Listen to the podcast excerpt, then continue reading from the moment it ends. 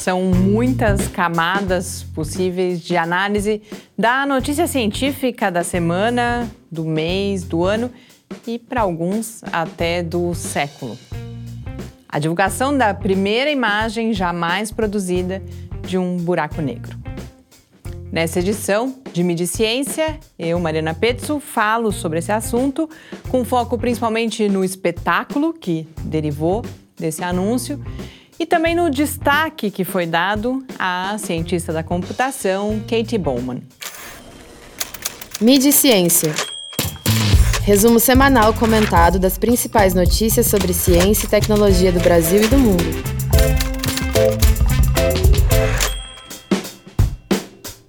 a essa altura do campeonato, se você não viu a foto ou se o nome e o rosto sorridente de Kate Bowman não são familiares para você, você deve estar tá assistindo essa coluna em algum outro planeta.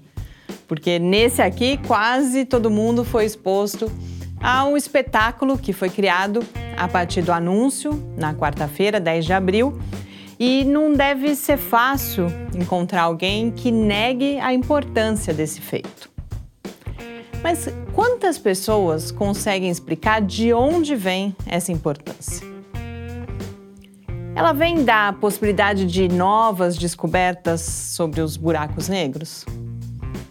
Eu imagino que sim, mas confesso que não consegui ter clareza do que a imagem acrescenta aquilo que já se sabe sobre buracos negros. Será que a importância vem do sucesso de um trabalho coletivo que envolveu mais de 200 pessoas em vários países e de um avanço tecnológico que nos permitiu captar sinais emitidos quando o ser humano nem sonhava em existir? Certamente, mas o detalhamento e o destaque a esses avanços só aparecem em alguns poucos textos. Será o mais importante o fato da imagem ser praticamente idêntica às que foram produzidas em simulações e, assim, confirmar mais uma vez a teoria da relatividade geral? Sem dúvida. E aqui a gente precisa lembrar de uma coisa que também apareceu muito pouco. A informação de que quem previu os buracos negros a partir da relatividade foi Carl Schwarzschild, e que Albert Einstein resistia à ideia dos buracos negros realmente existirem. Ainda falando de provas experimentais da teoria da relatividade, é uma pena que nas matérias publicadas aqui no Brasil não tenha sido lembrado que nesse ano a gente celebra o centenário da primeira dessas confirmações, que foi concretizada em solo brasileiro. A observação do eclipse solar de maio de 1919 em Sobral, no Ceará.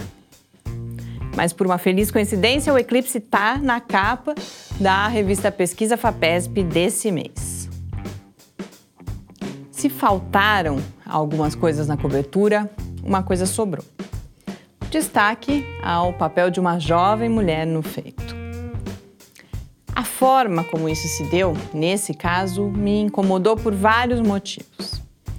Primeiro, pela falta de criatividade, já que a mesma história foi contada por dezenas, talvez centenas de veículos ao redor do mundo. Mas mais importante do que isso, o discurso, que foi repetido exaustivamente, me pareceu cristalizar nas entrelinhas, um certo espanto com o fato de, apesar de ser mulher, Kate ter ido tão longe. Kate, aliás, não é a única mulher envolvida na produção da imagem. Elas são quase um quarto da equipe. Mas, mesmo assim, Kate é sempre apresentada como aquela que tornou possível o sucesso do esforço de astrônomos, engenheiros e matemáticos. E não venham me dizer que em língua portuguesa o masculino é universal ou algo do tipo.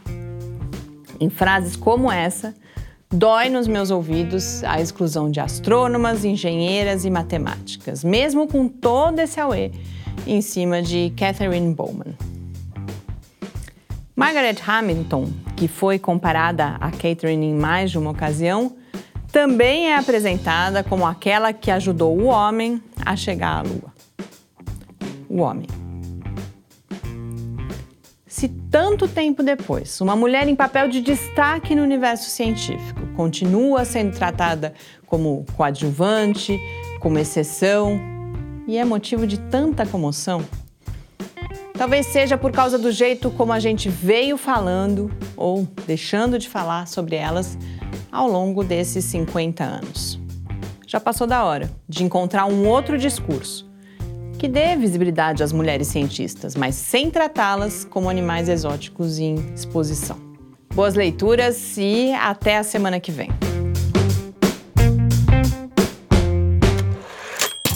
Mídia e Ciência, uma realização do Laboratório Aberto de Interatividade Lábio Fiscar.